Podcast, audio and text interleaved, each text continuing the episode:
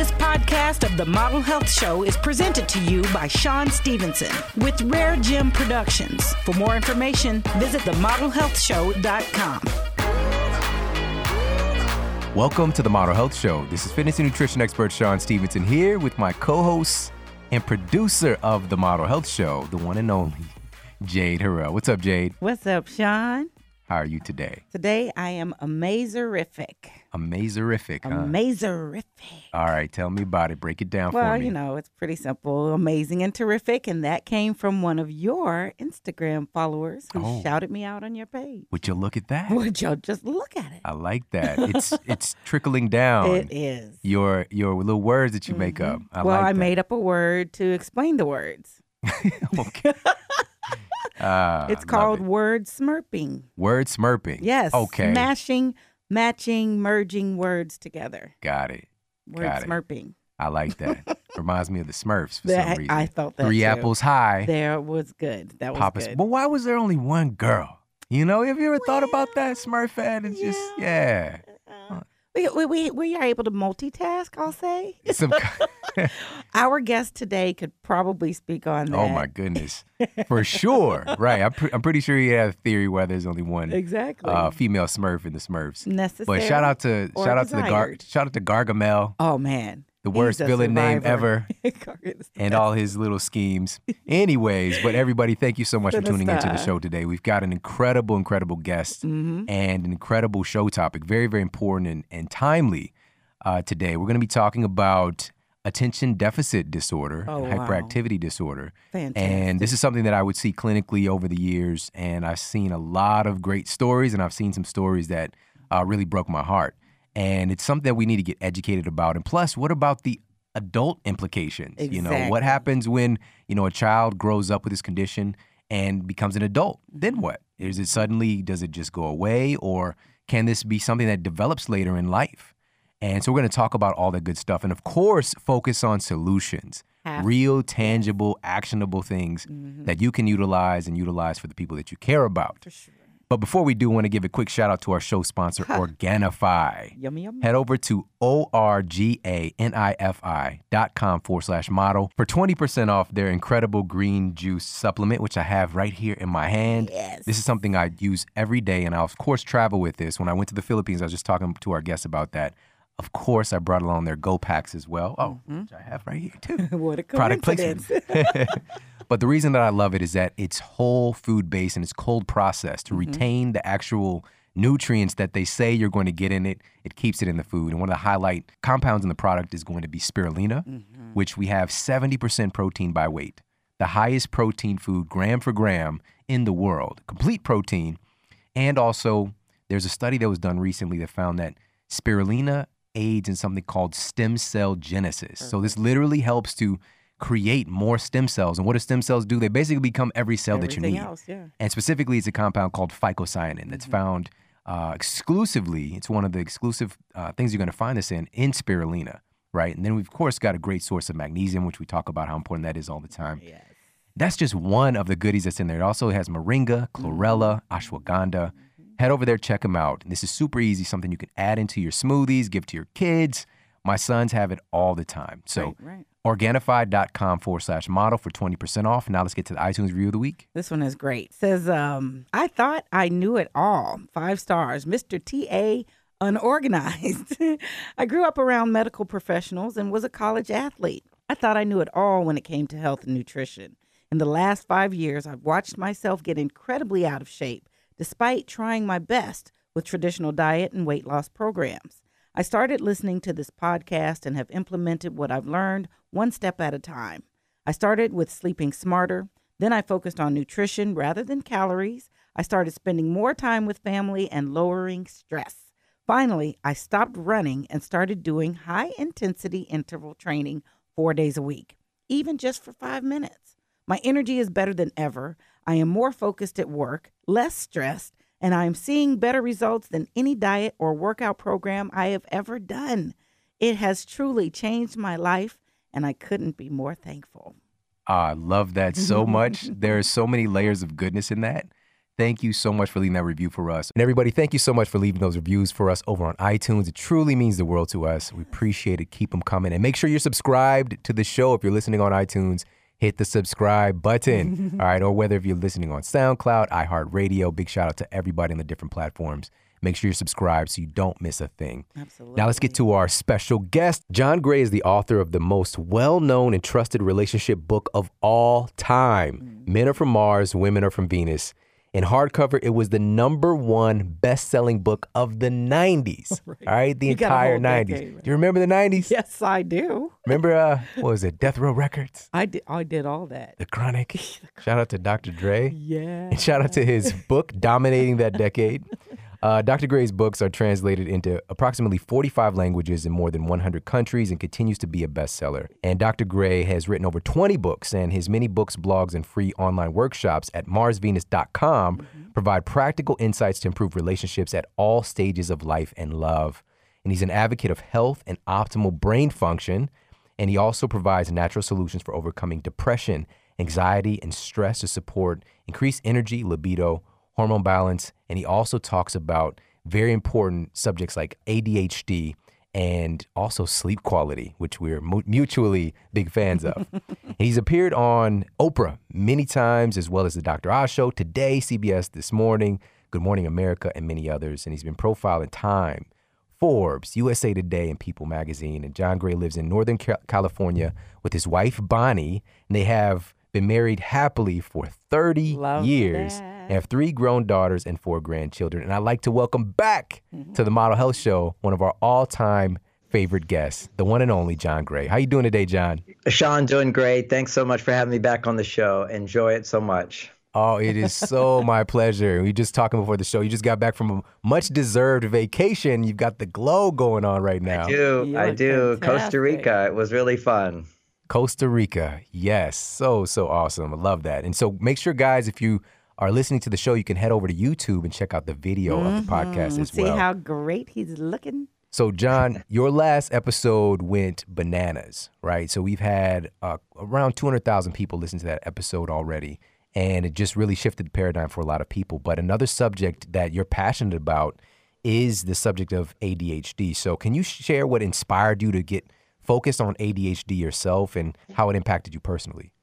Well, about 16 years ago, I'm 65, so when I turned 50 around that time, I was diagnosed with Parkinson's disease. And basically, if once you start taking the medication for Parkinson's disease, it's a downhill slope. You have to keep taking more and more. And so I studied it and found the natural solutions for it. More and more doctors are using these natural solutions, and they're actually done studies on it on PubMed. So it's real documented. You don't have to do the drugs. There's natural solutions. But in terms of that, before figuring out the natural solution, I did a lot of research into how the brain works and how we interact and so forth. And then once I cured my Parkinson's, what it did is it creating optimal brain function, providing the extra nutrition my brain was missing. Something else happened. It's like I came back and my brain was even better than before I was diagnosed with Parkinson's. And the difference is, we could say now in common terms, I had ADHD my whole life and it went away. That was the dramatic thing. And so the same remedy and in an easier form that heals Parkinson's actually corrects attention deficit disorder and its many variations. So that's how I got into it. Got it. Yeah. And you highlighted in the book the fact that this is something that's not just in somebody's head as far as like just a thought process. This is actually physically difference in the brain when we're talking about ADHD. Yeah, it's a biological change that occurs for a variety of reasons. In my own life, in second grade, I had a major concussion where I fell out of a tree. I'm kind of a daredevil. Fell out of a 2-story tree head first and with my arms above me. And actually the bones broke, where they were sticking out of my arms. And they buffered my fall head first. Doctor said if my head had been angled in the slightest way, I would have snapped my neck and died. So it was a bit of a miracle, but it did leave a concussion. And so the symptoms of that are now one of the classical symptoms of ADHD is that, my mother would have to like pour water on me to get out of bed in the morning It's this sense of waiting to the last minute till you have to do something. Yeah, see, ADHD is kind of a condition of dopamine function, and it has a lot of variations. But for me, it showed up as kind of having to have the emergency happen before I was motivated to do something, because dopamine is the motivating brain chemical. Right. And we see that a lot as one of the symptoms. And it also inhibited my ability to comprehend, to like read something and just have it stick. I could be reading a few pages and you say, what are you reading? And I'd forget right away. Or, you know, ask me what TV show I'm watching at a commercial break, and I might even forget. It's that ability to hold on to information unless that information is completely absorbing and interesting, kind of like a video game. You can go deep into a video game, but if somebody's talking to you, you get bored really easily. So that was kind of some of the symptoms for me. And all of that went away. And of course, I, as a teacher of relationships, said this is something everybody needs to know, because in my marriage with my wife, she'd be talking and I'd be thinking about emergency things like problems at work. And, you know, she's just talking about her life, and that was boring to me. Now it's completely different. Things that were typically boring or not that interesting are interesting and grabs my attention. And so I don't have to like focus on just the most interesting, stimulating, or emergency type things, but I can relax. And I started to enjoy reading books. I started to enjoy, talking with my wife and my children. These things didn't make me tired or bored. And reading, I used to just fall asleep reading. It was just I didn't have enough dopamine in my brain to keep absorbing the information. So those were some of the changes for me. Wow. So this already answers the question, can ADHD be something that adults experience? And it's pretty clear right there. Oh yeah. But so you'll have, people compensate. See, what happens is once you have ADD, I mean, the great thing is it can be healed. It's a condition in the brain. But when people don't heal it, as you mature, you compensate. Right, yes. So basically, a child will be restless in their seat. That's one form of ADHD, is that you're hyper in the seat. Well, later in life, you can sit down in a seat, but your brain is going to stay really, really busy, and you can't relax. You can't, you just sort of be easy. You find yourself busy, busy, busy all the time, which really what's happening is you're missing out on peacefulness and relaxation and just a simple happiness of life. A lot of that is lost. You know, one of the most dramatic aspects of seeing how people's brains have changed is if you watch a movie from the 1930s, these big black and white movies, they're so slow and they're just the most boring movies ever for us today. You know, we're like the MTV generation. I remember when that came in, fast stimulation. We need that newness, which stimulates dopamine. And this has a devastating effect on our relationships because we get bored with our partners too quickly. So we're seeing in the younger generation, they're losing that passion and interest with each other, and that's a symptom of this ADD condition. It shows up a lot for women as a sense of overwhelm, which is they go from one thing to another thing to another thing. Their brain can't settle down, so they're overwhelmed. I still have to do this, or I have to do that, and I have to do that, and that raises their stress levels. Whereas for men, it causes them kind of to lose their motivation and interest, and then they're more vulnerable to addiction, or to playing video games, for example, or online porn. These are high dopamine stimulators that give you pleasure. But the problem with it is when you experience these high dopamine stimulators, like cocaine, for example, it changes the brain. This is all measurable. And it desensitizes the dopamine neurons in the brain. That means that you need higher stimulation to feel pleasure and motivation and interest, as opposed to normal stimulation. And normal stimulation is just being with people, talking with them, going for a walk in nature, reading a nice book, doing your work. All that stuff becomes kind of boring. Now, for children, the way it shows up is it used to be that the most motivating factor for a child was to please the parent. Now parents have lost their power over their children. They have to bribe their kids with sugar, which stimulates dopamine, or with time on the video games or time on the computer. They say, okay, if you do your homework, then you get to play on the computer, or if you eat your vegetables, then you get a dessert. That's what motivates the kids rather than just parental approval. Because, we all deep inside want our parents to love us and approve of us. It's, evolutionary wise, that's why children could survive, is their parents were, loved the child, wanted to take care of the child, and the child could grow up in that safety net. Well, what's happening is that instinct gets overshadowed, rewired to, instead of wanting to please my parents, I want the pleasure from playing a video game or porn or I used to be like make good grades and work hard and so forth. Those things produce lower levels of dopamine than these stimulants like sugar and dessert, etc. You know what? That is highlighting what you talk about in the book. You talk about ADHD, and there's 4 temperaments behind that and the different character traits that can follow this. And I want to point something out. When we talked earlier about this being something that's actually a physical change in the brain, and one of our other favorite guests is Dr. Daniel Amen, who's done all of these wonderful brain imaging scans. Mm-hmm. And looking at, we have to understand that this blanket statement or blanket term that we use, ADHD, there's different forms of that. And it depends on which part of the brain is being affected. It can be from trauma, like he talked about. This can be from deficiencies. It could be from environmental toxin exposure, which you talk about so beautifully in the book, which we got to talk about today. But I want to circle back to, in our adult lives, and we see, and I could, like, when you mention some of this stuff, it's like, well, that makes sense. When you talked about how people lose interest so much faster today in their partner, and we see the rates of divorce, and we see this increase, and you put some of the statistics in the book with more people being single later on in life, just because of, partially not being able to focus on one person and being able to grow and develop in that relationship, because that drive to do so because of dopamine isn't even there, right? So it's so fascinating that you talked about that. I think it's just as an introduction to ADD for people. You said it so beautifully, by the way, just so concisely, Sean. Good job. The first step would be understanding that ADHD is kind of a malfunction of dopamine in the brain.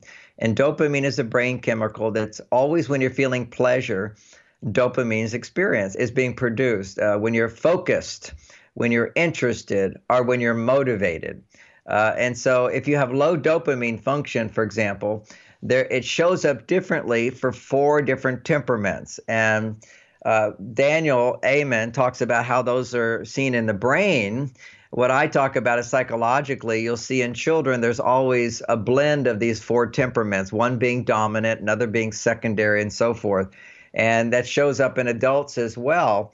And so the temperaments are the active temperament. So when they're experiencing this inhibited dopamine function, they become hyperactive, restless. They can't just sort of relax.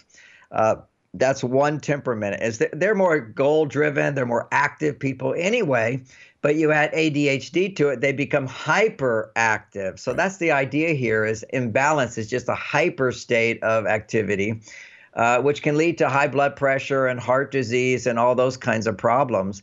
Also, as later in life, it leads to lack of interest in sex, actually, which is why so many men are taking Viagra. That's another function of literally ADHD, is for the hyperactive types. They tend to be a bit more goal-oriented and emergency-oriented, so to speak. And then you get the more... the type that I am is what would be typically called ADHD distracted type. And that was the original ADD. These are kids sitting in classrooms who are falling asleep with boredom, daydreaming, and just whatever they were hearing just wasn't interesting enough. That was pretty much me. I'd fall asleep in every class unless it was mathematics. And that was something where I could really feel challenged. When you're challenged and you feel you have an ability, that dopamine comes forth. And to give you interest and motivation. So that the distracted types, that's going to be your entertainers, your creative ones. It's the writers, it's the artists, we can be a little crazy in our lives too, because we want everything to be new and different and exciting. And if we have ADD, we become hyper distracted. And so what that means is are hyper creative, but we have to depend on new things, and we get bored very easily. We're also very vulnerable to drug addiction because we just love to have fun and to party and to enjoy ourselves.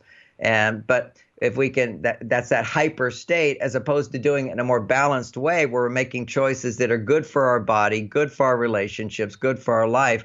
But boredom is the big problem for that type, is when they have ADHD, distracted type, they get bored too easily and they can't finish things.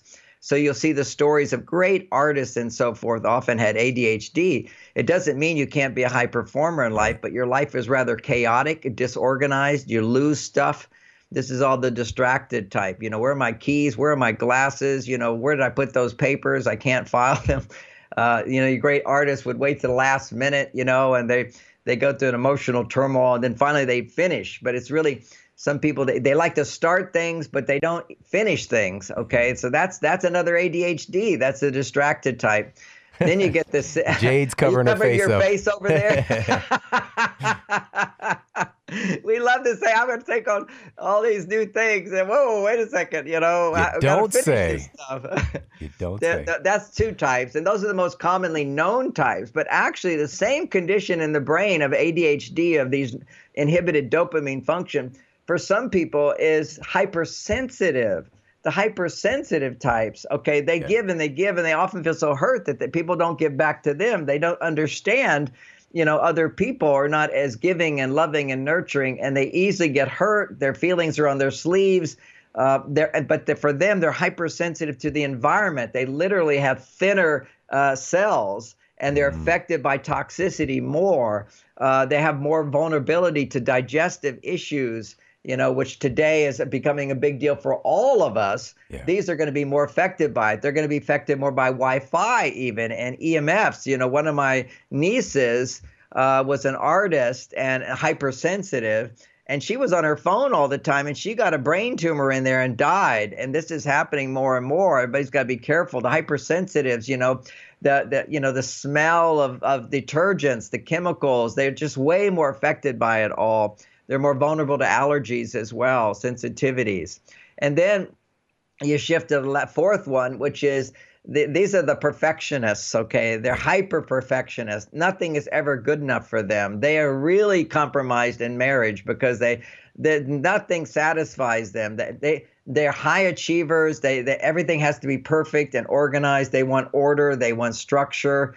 Everything has to be clean and nice, and we call that compulsive, OCD. Actually, OCD, obsessive compulsive disorder, is simply another form of the same condition, but with a different temperament of the more controller. They're great managers, they're great controllers, but often nothing is ever good enough. And that's really tough in a marriage when you're giving your partner the message, nothing is good enough. Yeah. We have to remember love is saying you're good enough the way you are, and I appreciate you and love you, and I don't have to change you. They always want to improve everything, fix everything, nothing's enough. So again, there's nothing wrong with that temperament. It's just when it becomes hyper, right, that's when the big problems come in. Oh my goodness, this is so powerful. And you detail these different four temperaments in the book. So I highly encourage people to check out that section, because I'm sure some people are hearing their qualities. You know, Jade even covered her face at one point.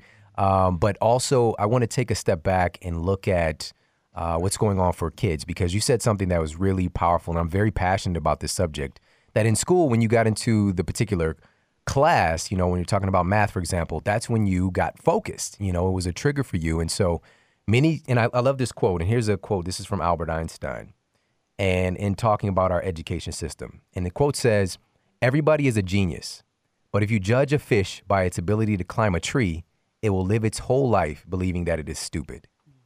And so— love that quote. Wow. Yeah. And so our system is structured in such a way that we are not paying attention or highlighting or cultivating the talents, the gifts, the capacities of the individual person. You know, it's so cookie cutter. It's so, and we've talked about this before, and there are changes that are in flux right now that are happening. But, you know, as we know in the education system, it takes years for things to actually change.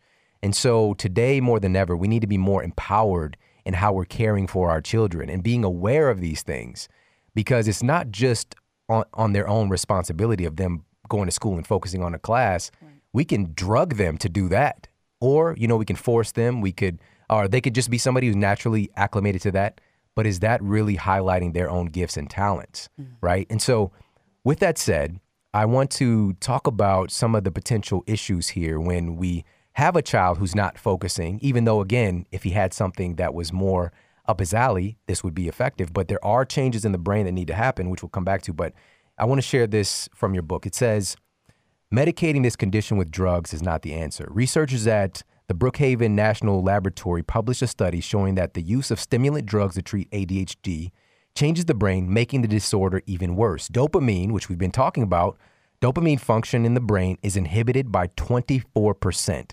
That's why we have to continue taking more drugs, stronger doses, and once the child is no longer able to take those drugs, you see this radical increase in incidence in using things like cocaine and other stronger forms of medication to try to basically medicate themselves. You know, you're doing such a brilliant job helping people understand this.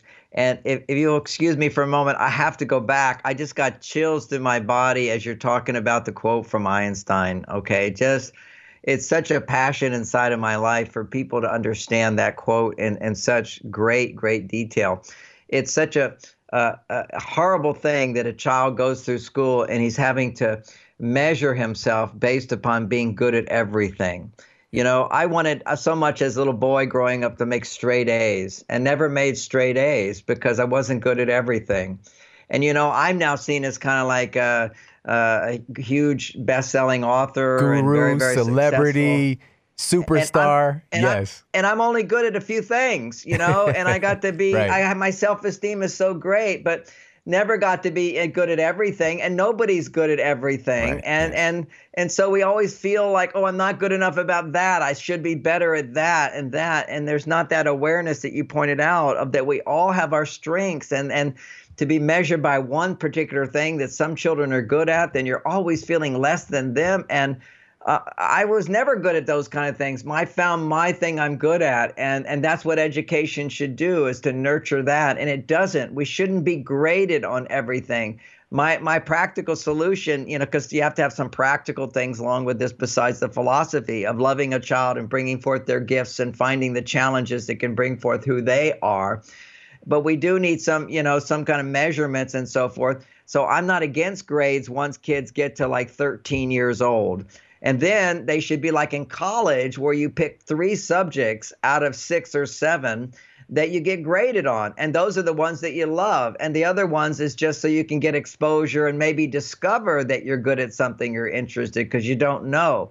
But we should only be graded on a few things, and we shouldn't be graded till we're 13. There's a hormonal change that occurs at 13, puberty, where we're able to begin self-reflection and recognize that we aren't exactly the same as what we do.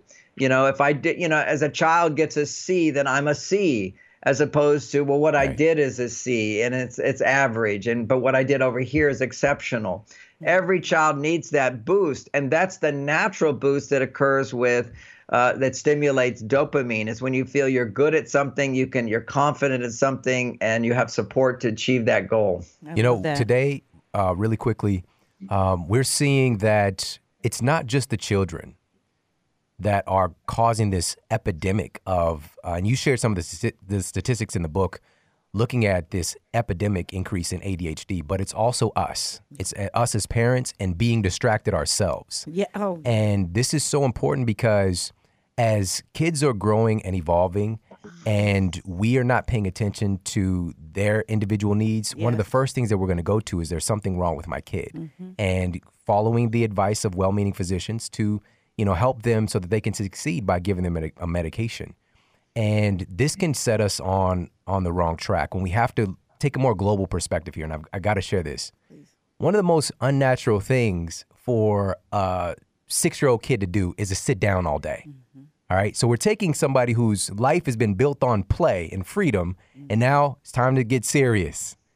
Work on, you need to color inside the lines. Right. And so now we're putting into hours and hours a day of you sitting down and trying to do this rote memorization process and not really even learning and activating the full capacity of like whole brain learning. So really focusing on just one side of the brain, analytical, following the rules type things.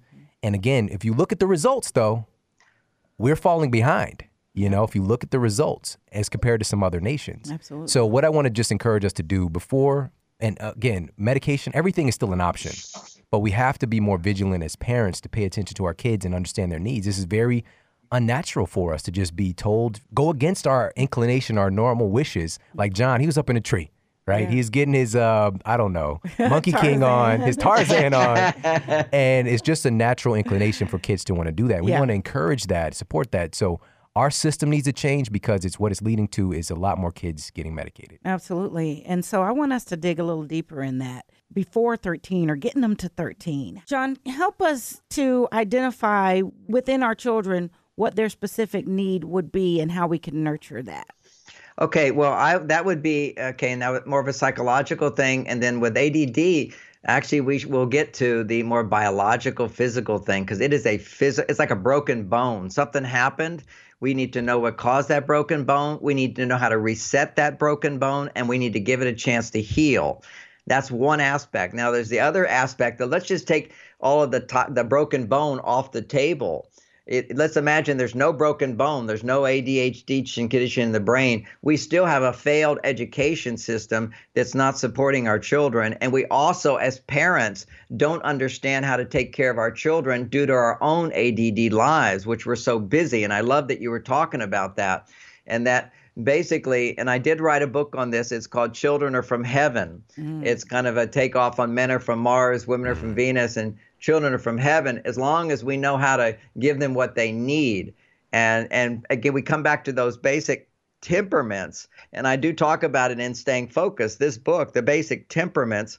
Children need different things. You get the child who tends to be hyperactive. They need to feel that they are being appreciated and acknowledged for what they can do. So you give them jobs to do. They're the little ones that want to be policemen, and they want to be firemen, and they want to be astronauts, and they need projects where they're good at it. You know, one of the world famous bowlers was asked, how do you throw a strike every time? And he said, you know, when I was a kid, my dad owned the bowling alley, and we didn't have the gutters at that time or the machines. So he would set up the pins. I would roll the bowl down at 6 years old, and it would go off to the side, and my dad would move two of the pins. So I always hit something. I always got a chance of being successful. Now, take that as a metaphor of our job as parents is to create situations that challenge our children, but also create an opportunity for them to feel successful. You know, the way children were managed in the past is you shouldn't do that, you're bad, you're not good. We need to shift that and create opportunities for children to feel pride and successful in what they do and what they can accomplish and what they can achieve, as opposed to being focused on what they're not doing. Keep giving them things they can do and let the challenge increase as they can do more and more. And that's a challenging task for a parent as well. So that's for the hyperactive types. The hypersensitive types, achievement and accomplishment is not as important. What's important is their internal world. They know themselves by how you know them. It's like they need to be felt. They need to be understood. They need to talk more. They need to communicate more. They need a parent that go, oh, you're happy about that, aren't you? Or, oh, that makes you sad, doesn't it? Oh, that's so disappointing for you. Oh, you love to go and do this. They need someone to see into them, and then they can see into themselves. So growing up is a process for a child as learning who they are. What am I good at for the active temperament? For the sensitive temperament, what do I feel? What do I like? What do I enjoy? What do I not like? What hurts inside? So they need more attention to what they're feeling inside.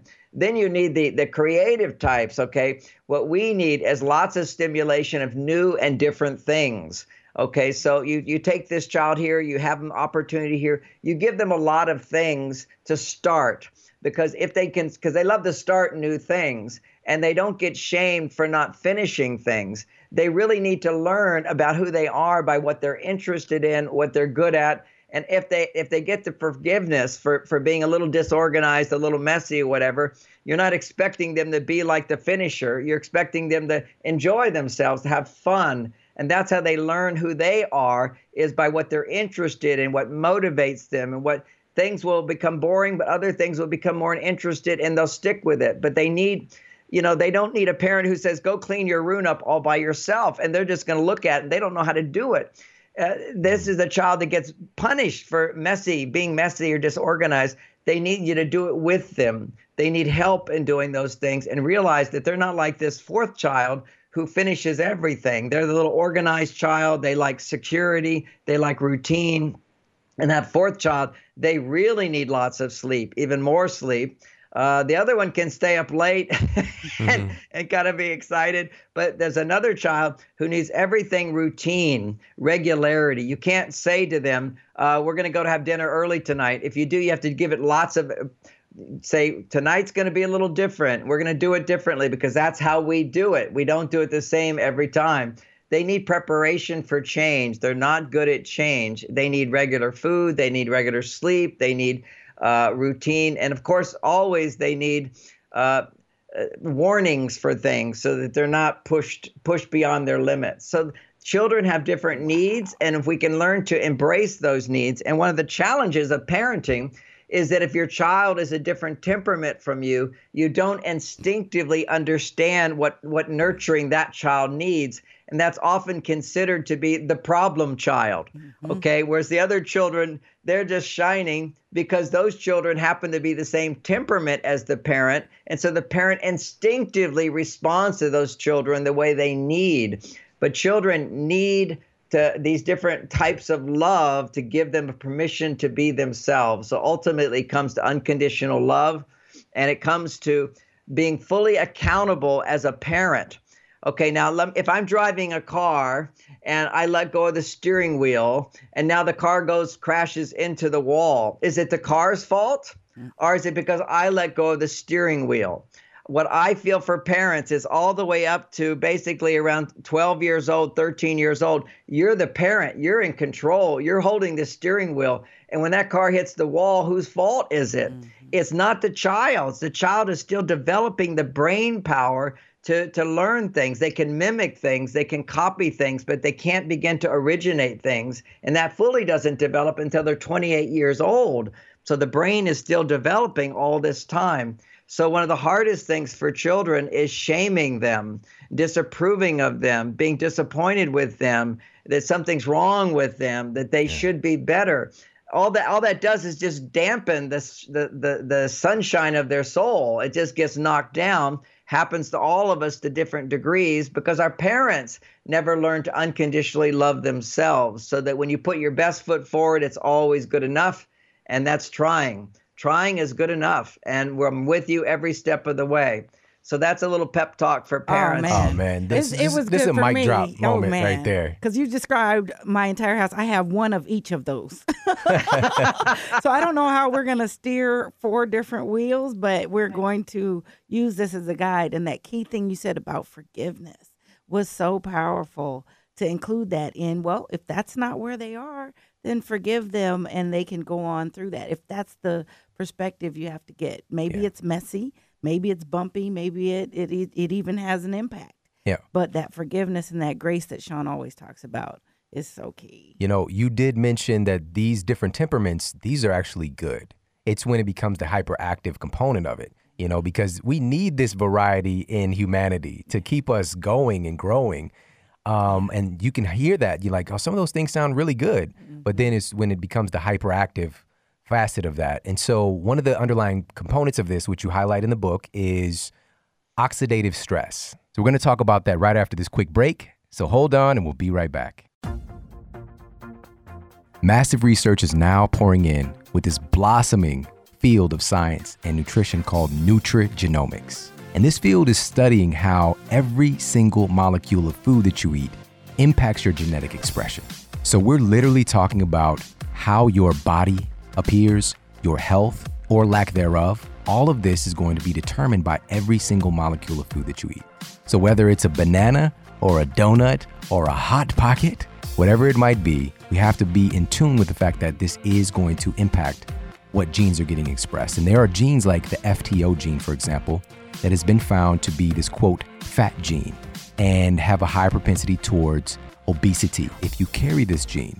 Now, you can silence these genes by making sure that you're eating real foods that are in alignment with your own genetic integrity.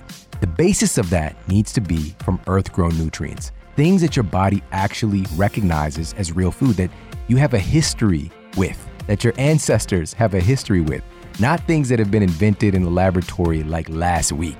All right, so we want to make sure that we're eating real food that are from earth-grown nutrients. And this is why I love Onnit so much. This is why they are family. This is why I endorse them so powerfully, because they are part of my life. They're a part of my family's life. And I want to make sure that you head over to onnit.com/model. That's ONNIT.com/model. And you're going to get 10% off all of their health and human performance supplements. I'm a huge fan of the Hemp Force protein. I've been using it for many years. It's one of my favorite things in the world. I give this to my kids as well. And this is one of the things that I love to have post-workout. Now, hemp is based on some powerful amino acids, some powerful protein building blocks like albumin, which is a very soft globular protein that's very easy to digest. Plus, edestin. And this is a unique protein compound that's found in hemp that might be the most bioavailable, usable protein for the human body. Crazy, right? So a lot of people today are hearing about the benefits of hemp seeds and hemp protein and hemp oil, things like that. We want to make sure, again, that you're getting organic and that it's made with integrity, right? So that this cold process, so that you're actually able to get the nutrients that you're looking for in this kind of protein powder, protein cake that you're getting with Hemp Force protein from Onnit. So they've got multiple flavors. They've got the Choco Maca, they've got the Vanilla Acai, and they also have a brand new recovery protein that adds in the powerful component of colostrum, which has every single amino acid, every polysaccharide, aka essential sugar, and every essential fatty acid right there in it. These powerful building blocks, growth factors, every growth factor that influences your body's metabolism is there in that recovery protein. So make sure that you're checking that out as well. Super powerful stuff. Also has immune factors to help fortify your immune system. Just great stuff. And they've got exercise equipment, tons of great foods. Head over, check them out today. Onnit.com/model. ONNIT.com/MODEL for 10% off. Now back to the show.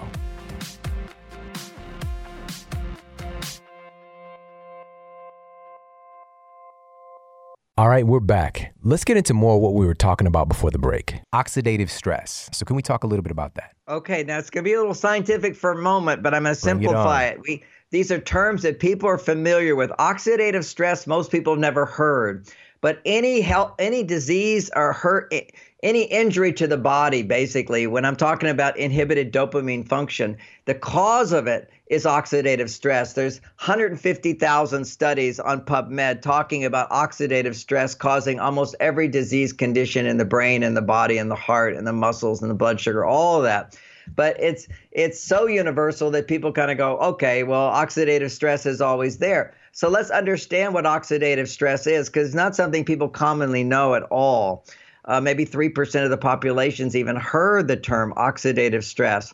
So here's what oxidative stress does, or what creates it. It causes degeneration of brain cells, okay? So you actually get less brain cells, you get less brain function due to oxidative stress. So it's just a word right now, but let's make sense of it. We've all heard the idea of free radicals. Free radicals it basically get produced from making energy. Whenever you're making energy, or if you have heavy metals or toxicity in your body, even more free radicals get produced. And these free radicals have a function in the body, and it's beneficial function. It causes inflammation. If you get a hurt, then free radicals will produce this pain, basically, this expansion to bring more blood flow to that area to heal the condition. So free radicals have a role. Every time your body makes energy, it makes free radicals. And then it also makes something called antioxidants. Now, antioxidants, we all hear in vegetables and blueberries and our foods, antioxidants in your it is such in the natural foods that you can eat. And berries are really good at antioxidants. These things have been proven, for example, to prevent cancer, just blueberries every day, or at least reduce your risk of it. So we have antioxidants and we have free radicals. These are the scientific terms. And both of them are really good. When you have free radicals, antioxidant comes in and neutralizes that free radical, and now you have a healthy cell. But if you have a free radical without an antioxidant, then that free radical goes to a cell and damages it. And that damaged cell then goes to another cell and damages that. And that damaged cell goes to another cell and damages that. And it goes on forever. And that's a cascading effect of too many free radicals and not enough antioxidants.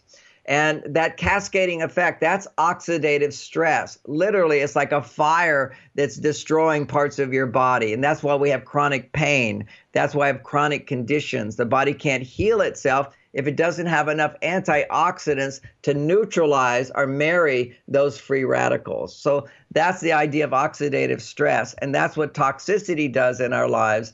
That's what having too much sugar in our lives does. When you eat sugar, you're producing a lot of free radicals, but not enough antioxidants. And the problem with drugs is that particularly Tylenol, or the ingredient in Tylenol is called acetaminophen.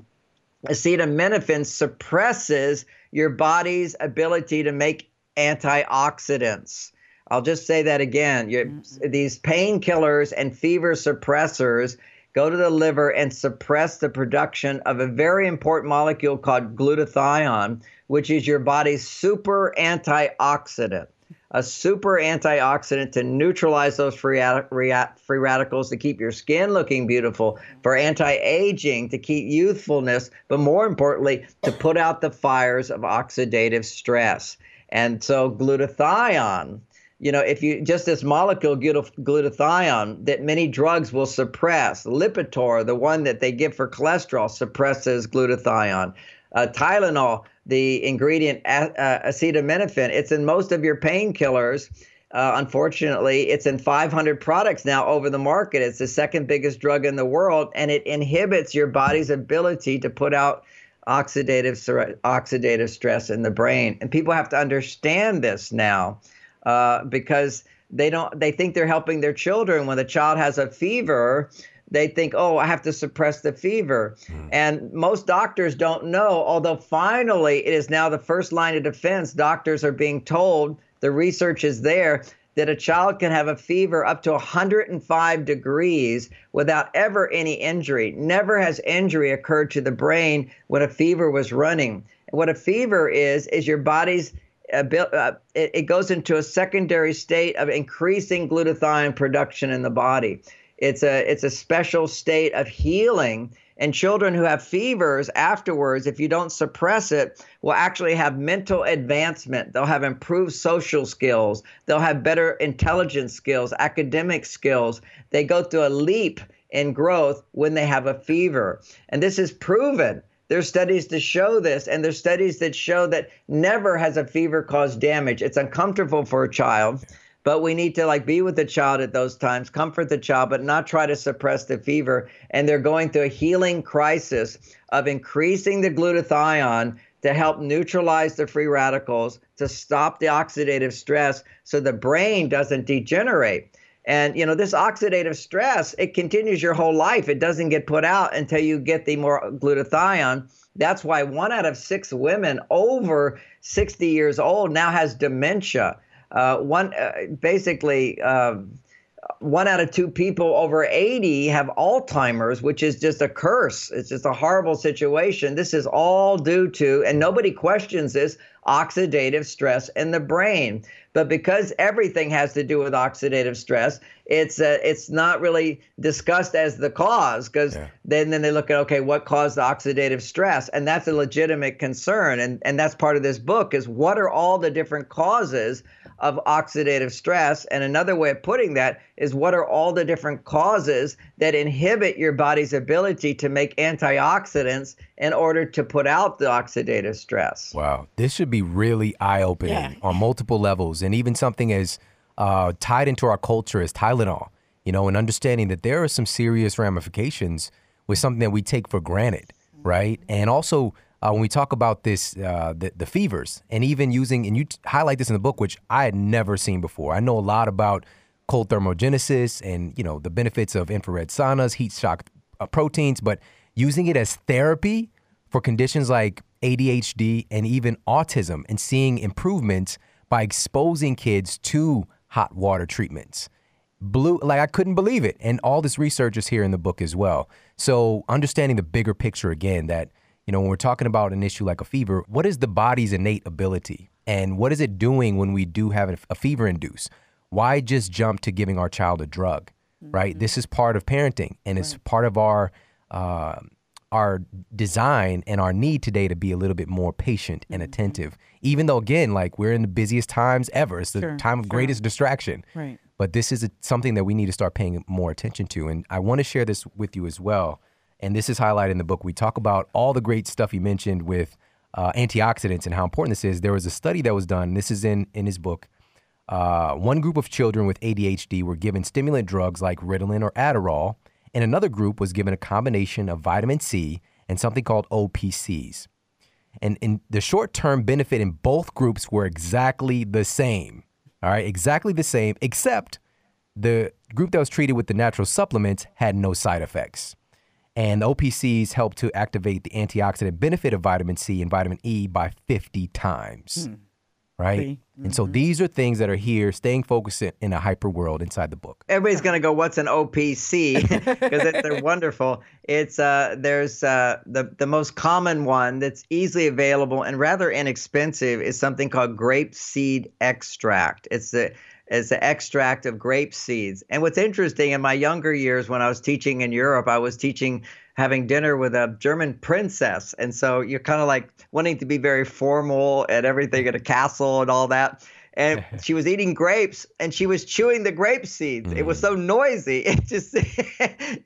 But they do that in Germany. They actually chew the grape seeds and it makes your brain smarter. Because it's a super, super antioxidant is the grape seeds. So they have supplements that you can buy, which are grape seed extracts.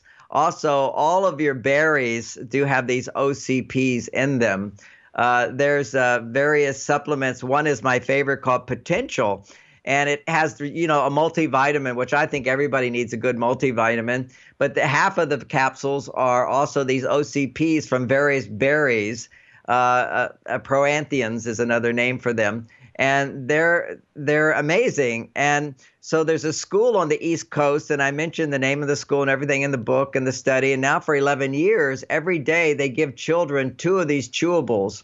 And what they found from year 1 is that this was one of the least performing schools, and they became now in some categories the highest performing public school on the East Coast. Yeah. And it basically, and they continue to give these children just 2 chewables, and that's called Potential, which has vitamin C and all the other vitamins, which are good, but it needs to be combined with these proanthocyanidins, and people don't realize that. So you could do a study on vitamin C alone, you wouldn't see that result. You need to get the proanthocyanidins, because in nature, where you have a berry or an orange or whatever, where it has the vitamin C, there'd also be the proanthocyanidins, which help to work together just as in nature, but you're getting much more than you would get from a bowl of berries when you get these concentrated extracts of proanthocyanidins. And that's grapeseed extract is a simple one, along with vitamin C is for many children will immediately improve their focus. And even today, sometimes when I've noticed I'm not really comprehending as much and I'm kind of spacing out more, I'll just go take some vitamin C and about 500 milligrams of vitamin C and 250 milligrams of grapeseed extract. And I noticed the difference. I mean, it's amazing. Yeah, so powerful. And you know, what's so different today that, again, we need to bring our attention back to that our world is very different.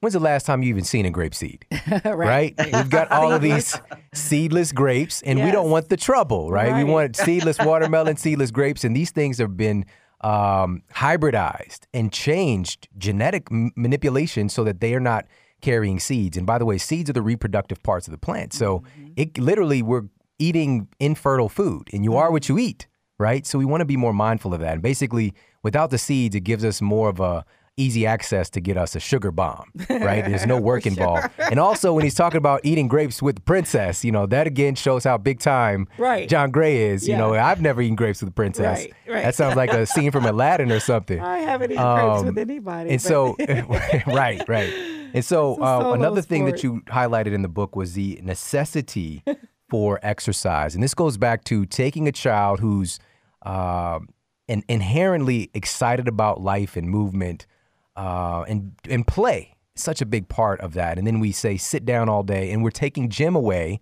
as well. But you talk about how exercise is important for reversing these symptoms of ADHD.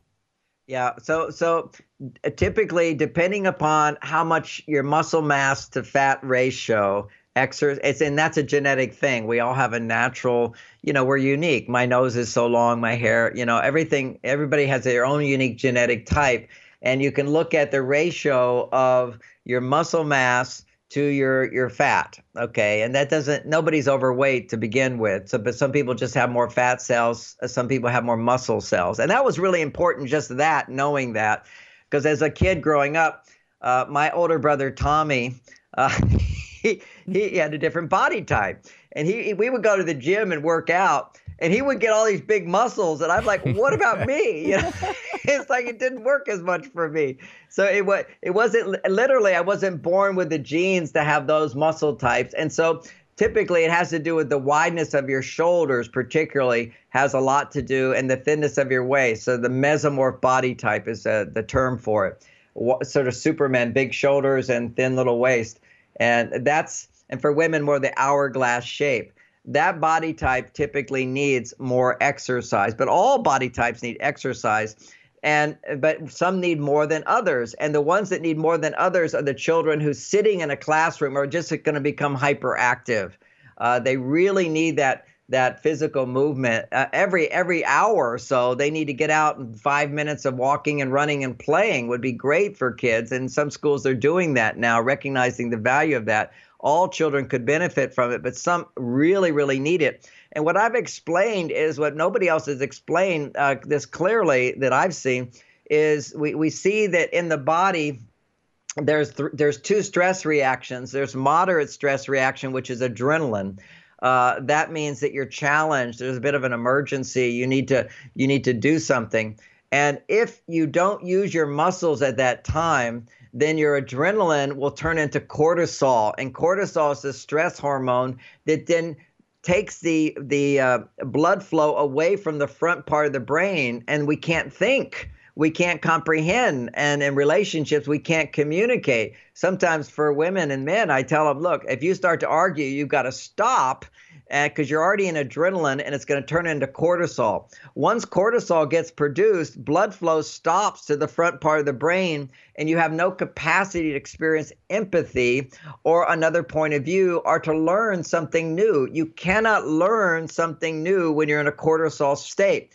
And these boys, particularly boys, but also can be girls too, who are not physically moving enough, what happens is they can't comprehend anything new. They can't learn because they're in a stress state, and they need to get out and throw a ball. You can take a child who's anxious and upset and just have them throw a ball back and forth, and that will calm them down. That's what parents need to realize, and school teachers, of course. We need to get our children active. Sitting in front of a video game and sitting in front of an iPad, sitting in front of a computer screen is really just sort of symptomatically relieving the tension that's being caused in the body by elevated cortisol levels.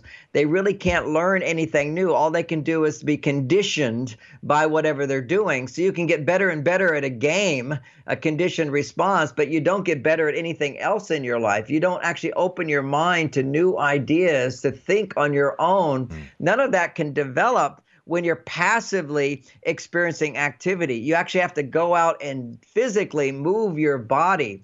And there's research I talked about in the book, which showed that even if you were to play piano, a new song, and learn some just simple thing on a piano for I think a few hours, you can measure the brain growth. There's nothing more powerful for brain growth than physical movement. Actually grows parts of the brain, and without that physical movement, the brain doesn't fully develop. So you got physical brain development, but even worse than that is being challenged by some problem, how do I solve this? Or I didn't do my homework, or I'm not good at this, or teacher's expecting something of me. And so you're feeling a little anxious in the classroom. That is a little anxious is adrenaline. And if you don't now use up that adrenaline through physical activity, using your muscles will actually use up the adrenaline. If the adrenaline stays in your body long, then you get the bad guys, the cortisol. And the cortisol is basically, it inhibits digestion. It inhibits blood flow, increases high blood pressure, but most importantly, cortisol prevents blood flow from going to the front part of the brain, whereas children can learn something new, and as adults, where we actually hear another point of view, which is why communication breaks down in relationships, because we don't have, our cortisol levels are elevated. And, you know, that's a whole nother subject of my most recent book, Beyond Mars and Venus, is how our lifestyle is throwing our hormones out of balance, which then also that can cause cortisol being produced in the brain. Amazing. This is so important, and I really hope that everybody's taking this in, because things that we, like, you know, exercise is a great example of this. We see it as this one thing culturally, which is I need to exercise so I don't get fat, basically. Right. Or I need to exercise so that I can, you know, maybe, you know, get a flat belly, six-pack. It's very physical related, and not understanding exercise creates some dramatic and powerful changes in your brain. And we did an entire episode on the many benefits of exercise outside of that physical component of you looking sexier, which we'll put in the show notes. But this is one of the most important things, and being able to fuel your brain and all the different neurochemicals that are produced, you know, the different hormonal cascade. Like he talked about a negative potential hormonal cascade. There are positive potential hormonal cascades as well that can be utilized by simply getting in some smart exercise. So, but I want to shift gears here. And the last thing I want to talk about, because there's so much here, with you, period, but also in the book, is how diet is connected with this. You know, we talk about this term elimination diets, which you highlight in the book, and how pulling out certain culprits can be transformative for a child who's struggling with, or an adult, by the way, with ADHD. So let's talk about that. Well, yeah, I mean, it's becoming rather common knowledge today, but how it applies to ADD is, you know, the gluten in bread is very, very hard to digest. And when you get an undigestible substance, it interferes with brain function. More and more, we're learning that gut health is the precursor to brain health. Yeah. In the last year, even, it's not even in this book, some new research shows that for every neuron in your brain, there's 9 different microbes that develop in your gut. That's why fermented foods are so important, because fermented foods have these microbes. Probiotics is what they're called. And you can take probiotics, you can make fermented drinks. They're becoming more popular today. They're very, very good for the gut. And then it crosses the blood-brain barrier from the gut, and they actually help the brain to heal itself. They protect the brain from oxidative stress and so forth. And so what we want to look at is foods that are indigestible and foods that are toxic actually interfere with our digestive process, so that if you can't digest your food, you can't get what's called amino acid peptides, which are precursors to making brain chemicals. And that, again, causes the ADHD, is not being able to digest your food.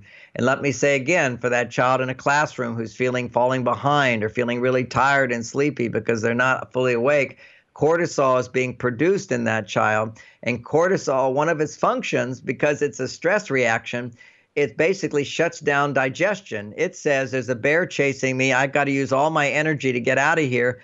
Shut down digestion. I'm about to be digested. That becomes the priority to fight or flight. And so digestion shuts down when you're under stress. So this is, once again, one of the big challenges. If you can't digest your proteins, you can't make the brain chemicals that your brain requires. Gluten will interfere with that process, and so that's in bread. And where did that come from? Just so people can know, because bread used to be the staple of life. I mean, this is a great thing, all the B vitamins and fiber. It's just a great food. Eat good, wholesome bread with a meal. But it turns out that in 1992, secretly, the farmers and the big-scale farming, what they did is they started putting GMOs into the soil to kill the bugs in the soil, and grew the plants in this soil. The plant itself, the wheat, wasn't GMO, but what they did is use GMO to clean the wheat and then to put it into the soil so there weren't any bugs. So they would just kill all the bugs. But that GMO gets into the plant, and the GMO gets into the plant, and the plant then brings that GMO into our body and starts killing the good bacteria in the gut, causing inflammation in our gut. And, you know, why are GMOs legal even? It's because the research showed that GMOs, genetically altered plants, it doesn't actually kill human cells, but it does kill non-human cells. It kills the bacteria, the probiotics in the body. And for every cell, there's at least 9 probiotics for it to function. We work in synergy with these probiotics throughout our body. So the wheat is highly indigestible. And so just that, taking wheat out of the body of some children can cause dramatic brain improvements. Another is dairy. Dairy, when it's pasteurized, is also indigestible and doesn't have the benefits of raw milk. Now, raw milk's not legal, so I'm not recommending raw milk anymore. In some states it is, but for most people you can't get it. So you basically want to go, if you like the dairy products, because they're really good for the brain, you go for the non-pasteurized yogurts. So you can make your own yogurt at home. You can learn how to do that. So you get the pasteurized dairy and then you make the yogurt, because the bacteria go and they eat the milk and they produce something which is a fermented product. So fermented foods are really, really good. You bring back life to it, so to speak. So that's another one, is once you pasteurize dairy, it becomes indigestible to the body. Now, they did a study with cats. People need to know this. Now, we're not cats, so you can't say this is happening to humans, but it did happen to cats. So I want to tell this story. One group of cats, you feed them pasteurized milk, and the other cats you feed raw milk. And cats can live on just milk, right? And then, they lap it up, and that's their food. Then the next generation of cats who drank the pasteurized milk were more sickly. And the third generation were even more sickly. The raw milk cats were just doing fine, but there wasn't a fourth generation of sickly cats. Literally, they became infertile. Yeah. Now, we're seeing infertility all over the place now. It's very common. Over 30 to 40% of women now are not able to give birth without the help of some kind of drug, injection, manipulation of the doctor helping them have a baby. So infertility is massively on the rise today. And one of the contributing factors to that would be pasteurized milk. So that's an aspect of what we need to look at. Another major aspect is our high sugar content in the foods we eat. Now, Coca-Cola, most people don't know, is the same as same amount of sugar as a glass of orange juice. That's what it's the standard, 8 ounces, 28 grams of sugar. Most people don't look at that, and they don't know what 28 grams of sugar means. What that means is you just had 7 teaspoons of sugar, 7 teaspoons of sugar. You divide it by 4. And you get one of these frappuccinos, you're taking like 30 teaspoons of sugar. Right. And what that does, that creates the diabetes that we're experiencing today. And, Diabetes Association says sugar does not cause diabetes, because it doesn't. It's 7 teaspoons every time you drink something that causes it. It's how much you take. But more importantly, when we look at diet, we're looking at the high carbohydrate content of processed foods, the junk foods, the things you go to when you're feeling stressed. You're wanting to bump your blood sugar up. At those times, when you take the carbohydrates, the processed sugars, the chips and various things, that junk food, comfort food type stuff, ice cream particularly, when you go for that stuff, moderation, I'm not against any of that stuff, but moderation. When you have the high blood sugar spike, that inhibits something we talked about earlier in the show, which is your body's ability to make antioxidants. So that's one of the major causes of brain disease today, is this high blood sugar problem that we're having. We're craving sweets. Because when the blood sugar goes up, the glutathione production in the body goes down. The oxidative stress increases. So this is something, if we just get used to going for a week without any junk food, you'll find you don't crave it so much. You won't want it, but you got to use some discipline there to back off from it.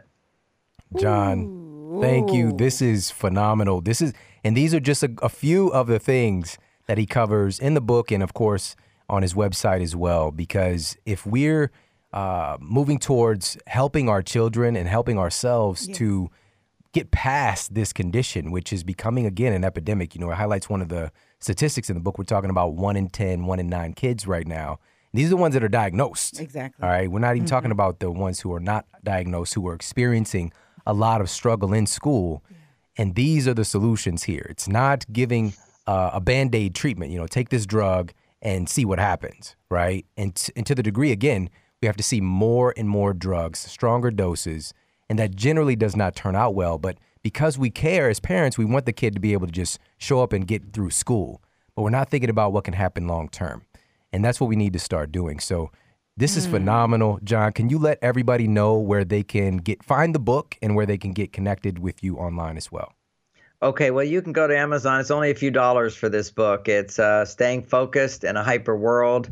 You can also order the download of it. It's pretty easy to get, Staying Focused in a Hyper World.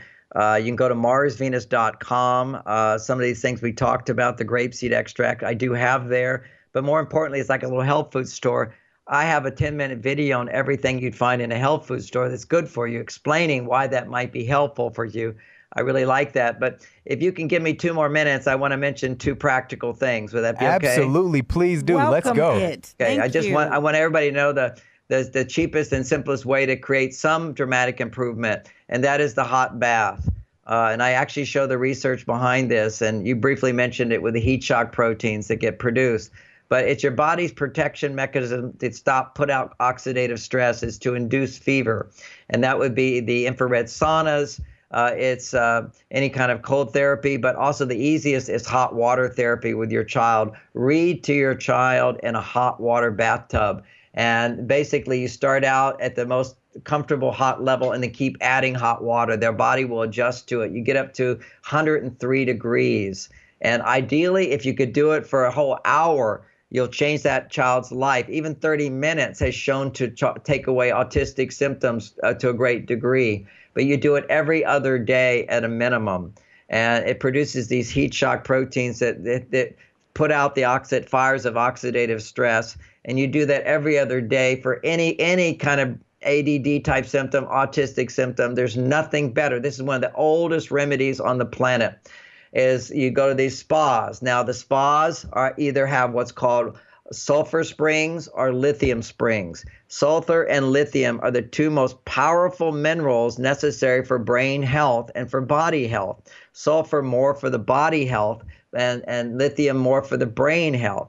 These are springs that are thousands of years old. People have gone to them for healing over and over. So the main thing with ADHD and with sulfur will detoxify the body. Now, we didn't mention all the toxicity, but even living near a freeway, basically cadmium comes off of the tires, and as they're going on the highway, this heavy metal goes into the brain, and you can put that metal in a petri dish, and you can watch the oxidative stress over 24 hours. You lose all the connective tissue, and the neurons finally die. So this is the heavy metal toxicity. It's happening in the world today. You can't avoid it. But you can help your body get rid of those heavy metals and taking what's a very cheap supplement, and it's called MSM. It's a sulfur. Now, it used to be the sulfur was in our food, but with farming practices, we don't have sulfur in the food that our body needs to detoxify. Now, it's very powerful, and it's very inexpensive, MSM. And you don't take the capsules. You take the powder. You get a bag of it. And you take a little bit, and gradually you can build up to like a teaspoon twice a day. But you start with, just the tiniest little bit of an eighth of a teaspoon twice a day in glass. And it's bitter. It's the opposite of our sweet addiction. It's bitter. And you put it in some warm water. It will dissolve. It will detoxify your body. I'm giving you the cheapest, most powerful solutions. This hot water bath. You can put Epsom salt in it for your magnesium. Everybody needs more magnesium. Put a whole cup of magnesium or 2 cups of Epsom salt. It's very cheap. And you get your magnesium in your body that calms the body. These children need calming. They need relaxation. And they need the heat. The heat shock proteins will generate the neural protection and heal the brain, regenerate the brain. A, hot bath. 2, MSM. Very cheap if you buy it in the bag, like bulk. And then the third is lithium. Now, lithium is the cheapest supplement online, and it is the most powerful of any of them for your brain. You will notice benefits in days. For a child, they'll calm down if they're hyperactive. They become more relaxed, more focused, more agreeable. It allows the brain to regulate itself properly. When you eat sugar, the reason we need lithium supplementation, it's called low-dose lithium. Lithium orotate. And so what psychiatrists prescribe lithium carbonate. It's a whole different substance. They give you 50 to 100 times the dose of lithium carbonate for people who have psychosis, schizophrenia, depression, and it helps them. but nobody should take it because it has side effects because you're giving 50 to 100 times the dose. This is low-dose lithium. I explain the instructions of how to use it at my website, at the store, or if you go into Lithium. There's many, many naturopathic doctors who've discovered this. You'll never hear about it in the media. You'll never hear about it publicized because it's the cheapest substance you can buy. A 3-month supply for $11 or $10. Basically, it's no profit, no marketing, no advertising, no research to show how great it is. New York Times articles have said everybody needs to be taking 1 or 2 milligrams of low-dose lithium every day. Buck Foundation says it will stop Alzheimer's disease, a major foundation that studies Alzheimer's disease. This is like such a simple solution. And my friends who raise money for these big drugs, I say, why don't you just teach this? And they go, well, we can't patent it. We can't make money on it, so you can't pay for it. So people need to know, every mother needs to know, and your psychiatrist and your doctor does not know about this. That's what you have to do. You have to find your own research. It's over the counter. You can buy it for $10. You take this little tiny capsule. It's just what should be in your food, and it's not there. And when we're under stress, when we're having ADHD type symptoms, when our blood sugar is high, we use up the lithium faster, and that's why we run out of it. So 2.5 milligrams bonded to a lot of orotate acid, which is a substance in mother's milk, delivers that lithium into the brain. So you don't need much of it. And it's not toxic in no way, and that's why it's over the counter. So I just want people to know the word lithium orotate. Do a little research on Google, and also MSM. Do a little research on Google, and you'll find amazing remedies for your children's condition to help them improve optimal brain function. I'm so grateful. Dr. John Gray, you are a gift on the planet. Yes. Thank you so much for sharing this incredible information today and for putting so much time, energy, and effort into just creating all the great works that you have. I mean, you've got 20 books. Probably you got some more sneaking up on us soon here as well.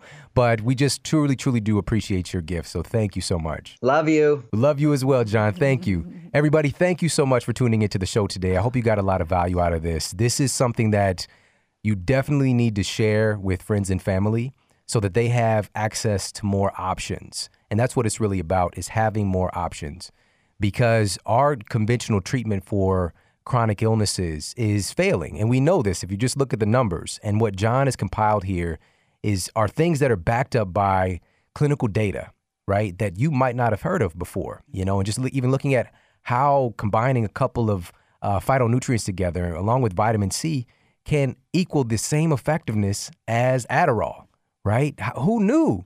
But, well, John knew. And now we do. And so these kind of things are what's available for us. You know, it's just, again, having more options to add to your superhero utility belt. There's definitely a place for drugs, but we don't want to jump there first, because these are things these are created in a laboratory. You can't patent nature. That's what he talked about earlier, but you can make a drug. Mm-hmm. But these are new inventions. Humans have not been consuming these things for very long, so we still don't know the long-term ramifications. So please understand, I want to highlight something really quickly. He talked about MSM, methyl sulfonamethane, one of my favorite things in the world. Yep. And we'll put a link to it. I did an article on all the different benefits because he mentioned some of the physical aspects as well, so that's important.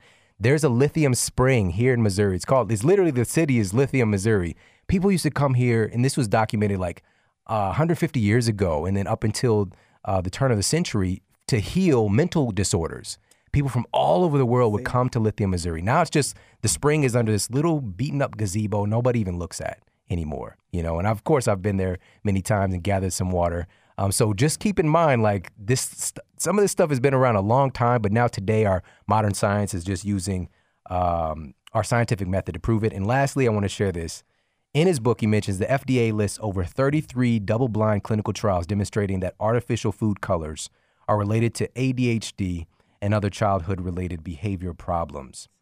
And specific elimination diet has been found to be effective 50% of the time for children who are struggling with ADHD. So the food that we're giving our kids matters. We need to cut it out with the fake food, period, end of story. Absolutely. And then, again, blaming the child for their behavior. You know, like this is literally hopping our kids up on drugs when we're giving them these crazy sugar-loaded products and artificial foods, artificial flavors. We've got to just cut that out. And we did a great show with Vani Hari, the food babe, who's like the assassin out there going after food companies. We'll put that in the show notes as well. But make sure to pick up a copy of John's book. And of course, Men Are From Mars, Women Are From Venus. That's a must-have classic to add to your repertoire as well. So thank you so much for tuning into the show today. I appreciate you immensely. Much, much more great stuff to come. Have an amazing day, and I'll talk with you soon. And make sure for more after the show, you head over to themodelhealthshow.com. That's where you can find the show notes. And if you got any questions or comments, make sure to let me know. And please head over to iTunes and give us a 5-star rating and let everybody know that our show is awesome and you're loving it. Yeah. And I read all the comments, so please leave me a comment there. And take care, everybody. I promise to keep giving you more powerful, empowering, great content to help transform your life. Thanks for tuning in.